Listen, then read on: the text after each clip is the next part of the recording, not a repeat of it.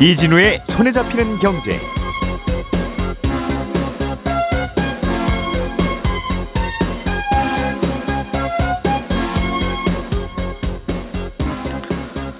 안녕하십니까 이진우입니다. 신용 점수가 높으면 은행에서 대출 받는 게 그렇게 어려운 일은 아니었는데요. 요즘은 상황이 좀 달라진 것 같습니다. 고신용자들도 대출이 안 나오는 경우가 늘고 있는데 이유를 살펴보니까 고금리 상황이 계속 길어지면서 연체율이 오르고 그러다 보니 은행들이 건전성 관리를 위해서 요즘 대출 문턱을 한껏 높였기 때문입니다. 중국의 2분기 GDP 성장률이 발표됐는데요. 시장의 기대에 못 미치는 결과가 나왔고 중국의 청년 실업률도 크게 오르면서 하반기에도 중국 경제가 나아지지 않을 거라는 전망이 커지고 있습니다. 홍콩의 상업용 부동산에 투자했던 우리나라 금융회사들이 대략 2,800억 원의 투자금을 날릴 위기에 처했습니다. 조금 전에 말씀드린 뉴스들 오늘 자세히 정리해 보겠습니다. 7월 18일 화요일 손에 잡히는 경제 바로 시작합니다. 우리가 알던 사실 그 너머를 날카롭게 들여다봅니다. 평일 아침 7시 5분 김종배의 시선 집중.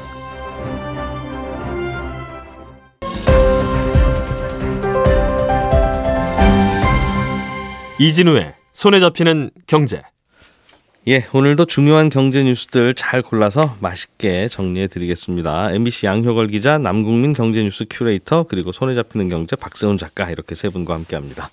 어서 들어오세요. 네, 안녕하세요. 자, 오늘은 남국민 큐레이터가 준비해 오신 소식. 어, 은행들이 신용 등급 높은 사람들에게도 대출을 잘 안 해준다. 네, 맞습니다. 어, 은행들이 대출 문턱을 높이고 있는 거예요, 그러니까. 예. 음. 그러니까 은행들이 점점 문턱을 높이고 있는데요. 최근에는 신용점수 900점대도 시중은행에서 대출을 못하는 경우가 늘고 있습니다.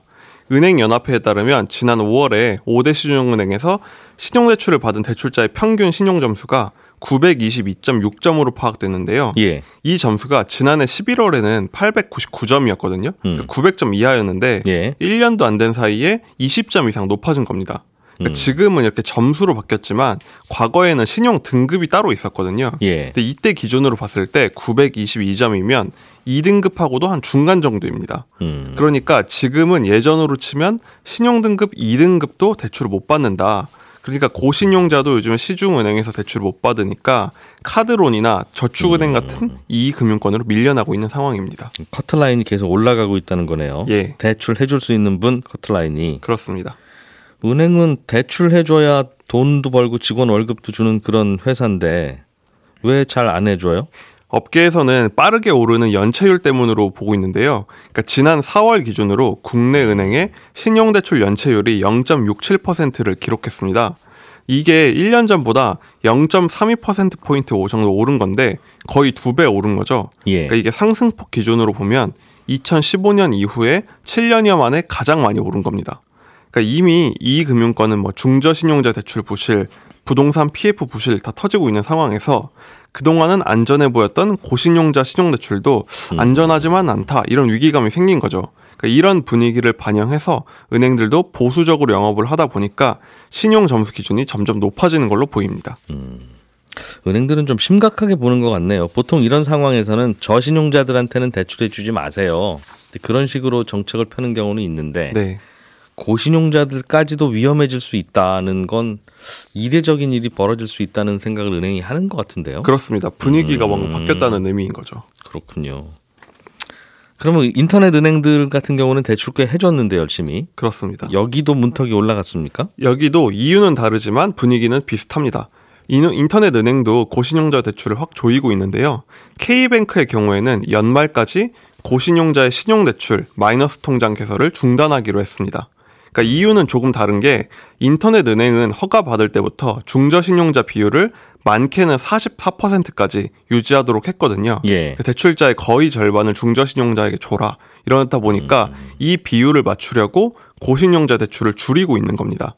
그러니까 카카오뱅크나 토스뱅크는 뭐 캐뱅처럼 아예 중단한 건 아니지만 음. 고신용자 대출을 좀 할당하듯이 선착순처럼 줄이고 있는 상황이거든요. 예. 그러니까 은행이 전체적으로 고신용자에게 대출을 잘 안 주려고 하는 상황이다. 이렇게 볼수 있습니다. 시중은행은 연체율 걱정, 인터넷은행은 고신용자들한테 어차피 못 해주는 거- 상황이었으니까 네. 잘안 나오고. 음. 그렇군요. 몇 년 전에는 대출 총량 줄여야 된다고 해서 갑자기 대출 중단하고 그래서 계약하고 잔금 치러야 되는 분들 그렇죠. 혼란이 좀 있었는데 이번에는 좀 이유는 좀 다르네요. 맞습니다. 음. 그러니까 대출 문턱이 높아진 건 말씀하신 재작년 말에도 비슷한 분위기였죠. 음. 근데 요번에 더 안 좋다 이렇게 보는 이유는 이유가 이번에는 부채 문제가 터질지 모른다 이런 경각심에서 시작됐기 때문입니다. 당시에는 가계부채가 너무 늘어나니까 좀 선제적으로 이걸 좀 줄여보자 브레이크를 밟자 이런 거였거든요. 예. 지금은 분위기가 좋아지지 않아 좋지 않으니까 리스크 관리하자 이런 분위기인 거예요. 음. 그러니까 또 인터넷 은행이나 저축은행 같은 곳은 중저 신용자 비율이 굉장히 높았거든요. 그러니까 안정성이 이제 여기서 안 좋아지다 보니까 걱정하는 목소리가 함께 나오는 거죠. 음. 그러니까 대출 제한이라는 처방은 같은데 이유는 달라서 훨씬 걱정되는 상황입니다. 그렇군요.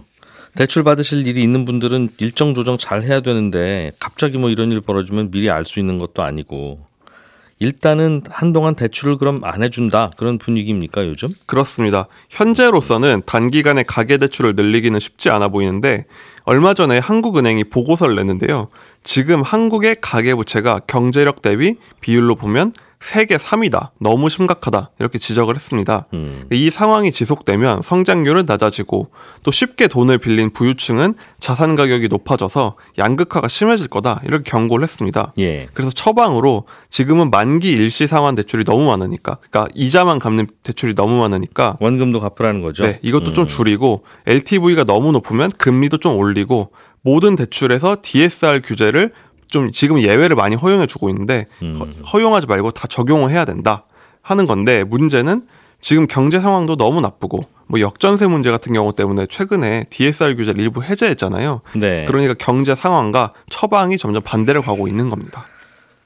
옳은 얘기인데 옳은 얘기인데 대출도 줄여야 되고 가계 부채도 줄여야죠. 네. 줄여야 되는데 줄이는 걸 경기 좋을 때 줄였어야지. 경기 좋을 때는 그러니까 사실 대출 많이 나갔으니까 경기 좋았는지도 그쵸. 모르겠으나 그렇죠. 그럴 때는 많이 내주다가 뭔가 좀 분위기 안 좋아지는데 그때부터 대출을 줄이고 가계부채를 점검을 하고 하자고 하니 이게 이제 리듬이 잘 안 맞는 그런. 그런 문제겠죠. 네, 은행들은 그래도 대출 영업 해야 먹고 사는데 그렇습니다. 예. 은행들이 요즘 고민인 건데 하나는 가계부채 문제가 이렇게 커진 이유 중에 하나가 개인에게 해주- 해주는 대출이 수익성이 너무 좋은 점 이걸 지적했습니다. 은행이 마진 많이 남긴다. 그렇습니다. 예. 그러니까 은행들이 고소득자나 집주인한테 빌려주는데 거의 떼일 가능성이 없는데 이런 대출을 주고 쉽게 돈을 벌고 있다는 거예요. 음. 그러니까 은행은 쉽게 돈을 버니까 좋고 국민들도 대출을 쉽게 받으니까 좋은 구조였던 거죠. 지금까진. 그러니까 은행들도 위험한 것에 대출 안 해주고 네. 주택담보대출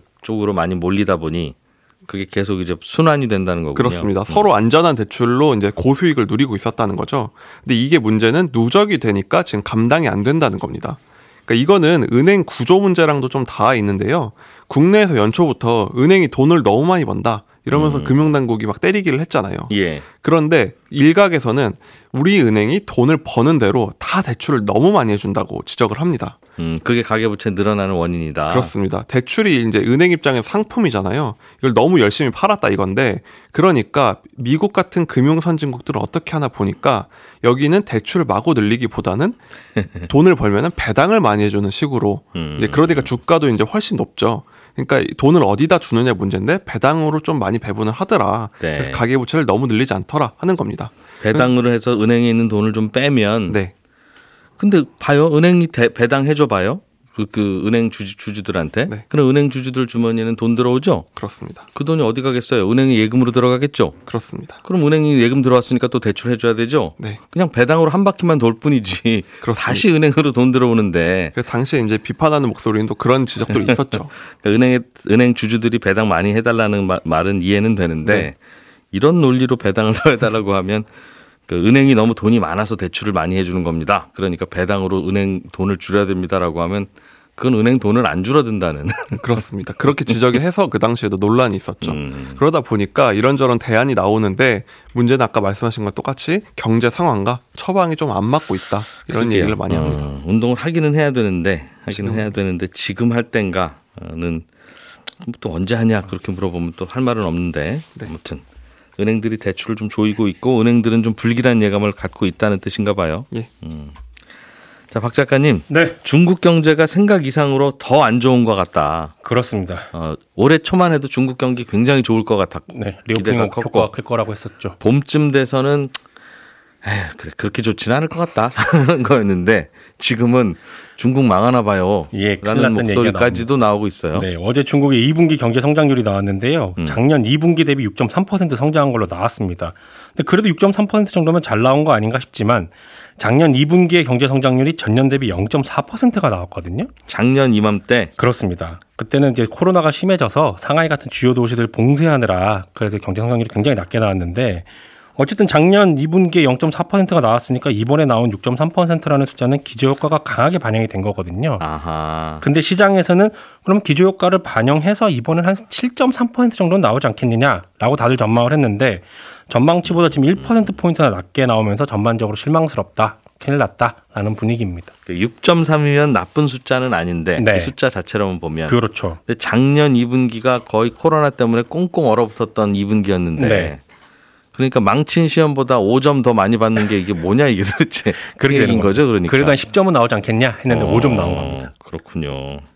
중국의 청년 실업률도 안 좋게 나온 것 같더군요. 이게 중국 정부가 계속 성장해야 되는 이유 중에 하나가 이게 청년 실업률 때문이라던데. 그렇습니다. 6월 실업률도 어제 발표가 됐는데 전체 실업률은 5.2%거든요. 이게 전월 대비로는 변화가 없는 겁니다. 근데 16세에서 24세 사이의 청년 실업률은 21.3%가 나왔어요. 21.3요? 네, 전월 대비 0.5% 포인트 올라간 겁니다.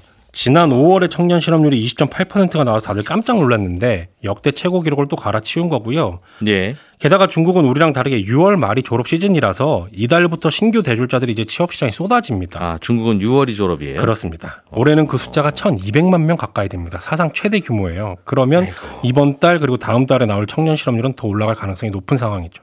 음. 그러니까 청년들은 이제 이 나이가 되면 다들 일자리 달라고 하는데 네, 청년들한테 줄 일자 새로운 일자리가 없다. 그렇습니다. 새로운 청년들이 생겼으니 새로운 일자리가 있어야 되는 건데 네. 그게 잘 안 나온다는 거겠죠? 그렇죠. 특히 고학력 청년들의 실업- 실업률이 매우 높은데 음. 고학력 청년들이 주로 취업을 하던 곳이 금융이나 게임, 인터넷 교육 같은 IT 기반 업종들이었거든요. 예. 그런데 중국 정부가 IT 기업들을 규제하기 시작하면서 시장이 위축되고 기업들이 감원을 하기 시작하니까 그게 지금 높은 실업률로 이어지고 있는 겁니다. 음. 그래도 제조업 쪽으로는 그래도 일자리가 있는데 대졸자들이 잘 안 갑니다. 대학 졸업하려고 연간 5천만 원 이상 투자했는데 제조업 쪽의 상당수 일자리는 장시간의 노동의 저임금이고 음. 직업 안정성도 부족하고 경력에도 도움이 안 되니까 안 가려고 한다는 겁니다. 그래서 차라리 실업 상태에서 공공 부분에 안정된 일자리를 찾으려는 경향이 강해지고 있는데 공무원 같은 공공 부분 일자리는 숫자가 제한됐으니까 취업이 또 잘 안 되는 그런 상황입니다. 그러니까 이게 개혁을 하려고 하는 건 취지는 뭐 괜찮을 수 있는데 네. 사교육 없애자. 그렇죠. 뭐 인터넷으로 돈 버는 친구들 그 저거 별거 아니니까 없애자. 네. 좋, 좋기는 좋은데 항상 그러면 문제가 이런 문제가 터지네요. 부작용이 생기죠. 음. 소비도 안 살아나고 실업률도 올라가고 있고 중국은 그래도 수출로 먹고 사는 나라였는데 네. 수출은 좀 어떻습니까 요즘? 수출도 안 되고 있습니다. 6월달 중국 수출 성적표를 보니까요. 작년 6월 대비 12% 넘게 감소했는데 여기 어느 정도냐면 코로나19 초기에 전 세계가 얼어붙었던 2020년 2월 이후 최대 감소폭입니다. 중국의 물건을 사줄 다른 나라들이 금리 올리고 긴축 재정하느라 허리띠 졸라 매니까 저가의 중국 물건들도 안 팔리는 겁니다. 예. 그러니까 정리하면 중국 경제는 지금 수출도 잘 안 되고 소비도 안 살아나고 고용도 안 좋은 한마디로 총체적 난국인 상황인데 중국 경제가 총체적 난국이라는 건 우리한테도 매우 안 좋은 소식입니다. 왜냐하면 한국 정부가 올해 경제를 전망할 때 늘 하는 얘기가 상반기에는 좀 안 좋아도 하반기에는 중국 경제가 살아나서 우리 기업들의 수출 실적이 좋아질 거다라는 거였거든요. 예. 그런데 지금 중국의 상황을 보면 전망대로 안 될 것 같아서 걱정인 겁니다. 음. 결국 중국 경제가 다시 살아나려면 중국 사람들의 소비 심리가 살아나야 할 텐데 지금 중국에서 소비가 안 살아나는 건 취업이 안 돼서 그런 것도 있지만 중국의 가계 저축률이 꾸준히 지금 오르고 있거든요. 이게 무섭더군요. 중국의 그 가게가 네, 그냥 돈 생길 때마다 네, 마치 석 달 후에 피난 가야 되는 사람들처럼 네, 그냥 쟁여놓고 계속 예금만 늘리고 있대요. 그렇습니다. 왜냐하면 언제 다시 코로나가 발생해서 봉쇄가 될지 모른다는 두려움이 강하기 때문에 음. 중국 사람들이 돈을 안 쓰고 모아두고 있는 건데요.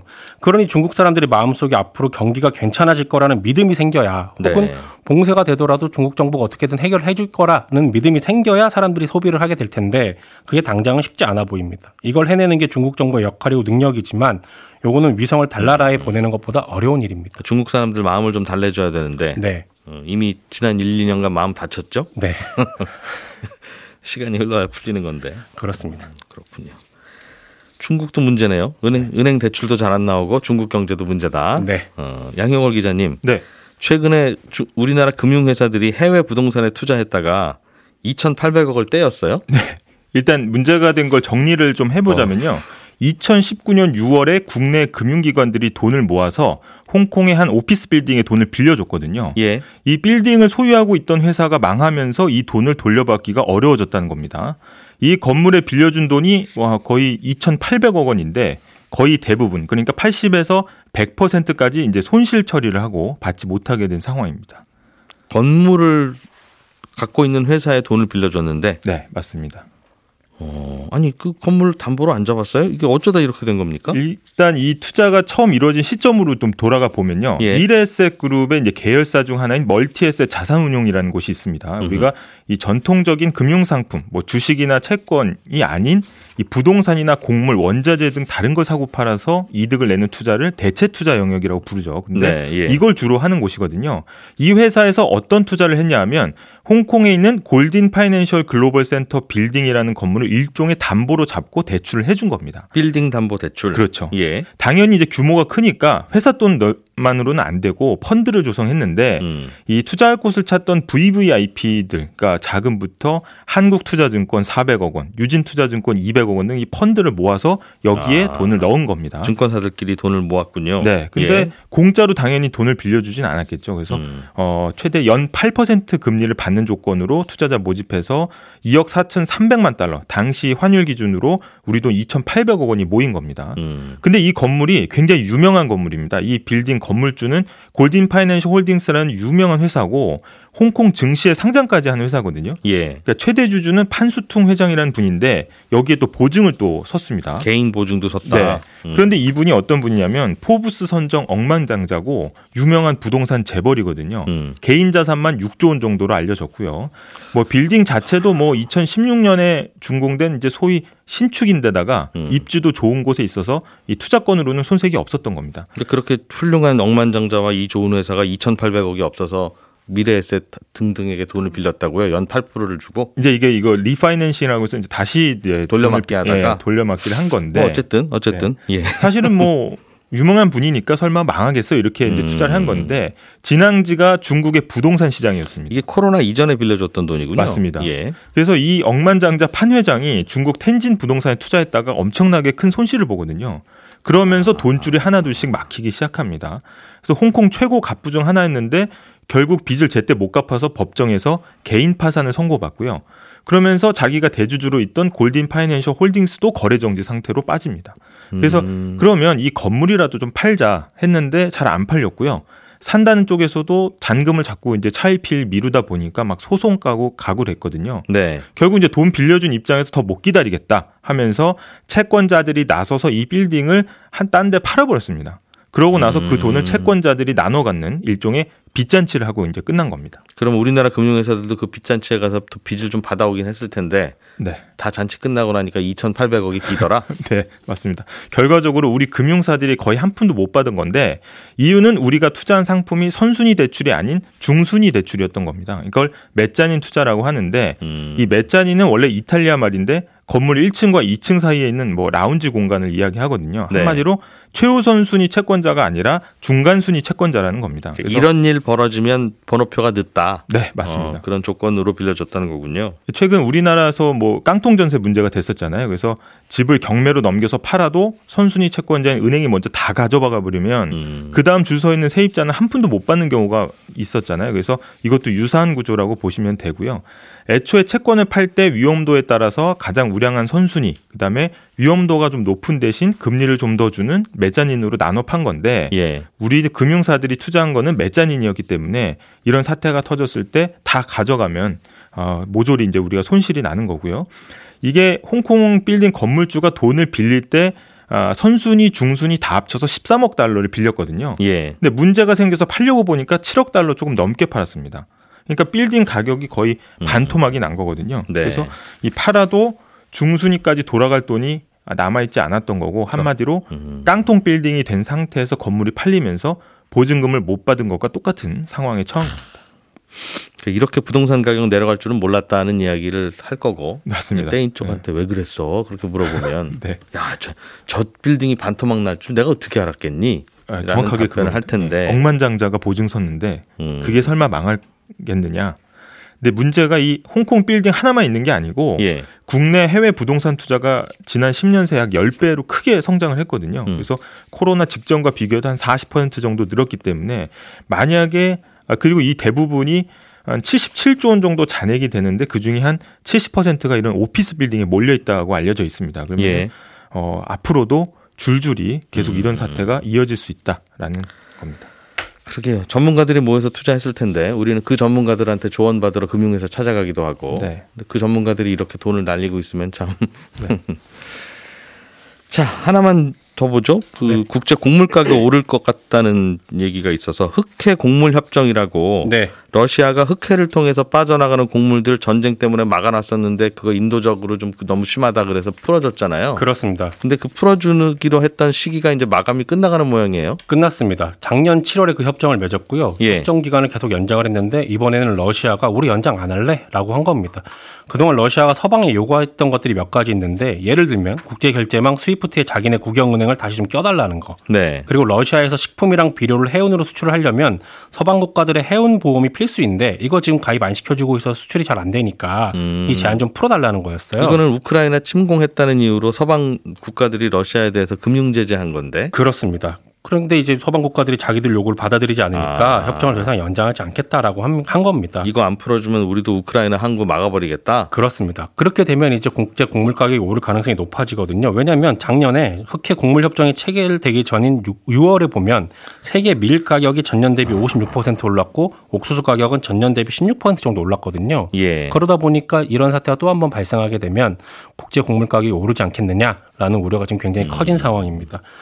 그래서 지금 미국하고 유럽이 러시아의 요구를 과연 받아줄 거냐 하는 것이 이제 관심 사안인데 예. 미국하고 유럽 입장에서도 어떻게 우리가 바로 받아들일 수가 있어? 이거는 우크라이나 침공 때문에 한 건데. 그렇습니다. 음. 그래서 당장 오케이를 할 것 같지 않고 여러모로 좀 혼란한 상황이 되고 있습니다. 러시아 입장에서 이거 안 풀어주면 우리도 맞겠다는 거죠. 그렇습니다. 음, 그러면 우크라이나에서 생산되는 곡물들이 밖으로 못 빠져나가고. 그렇죠.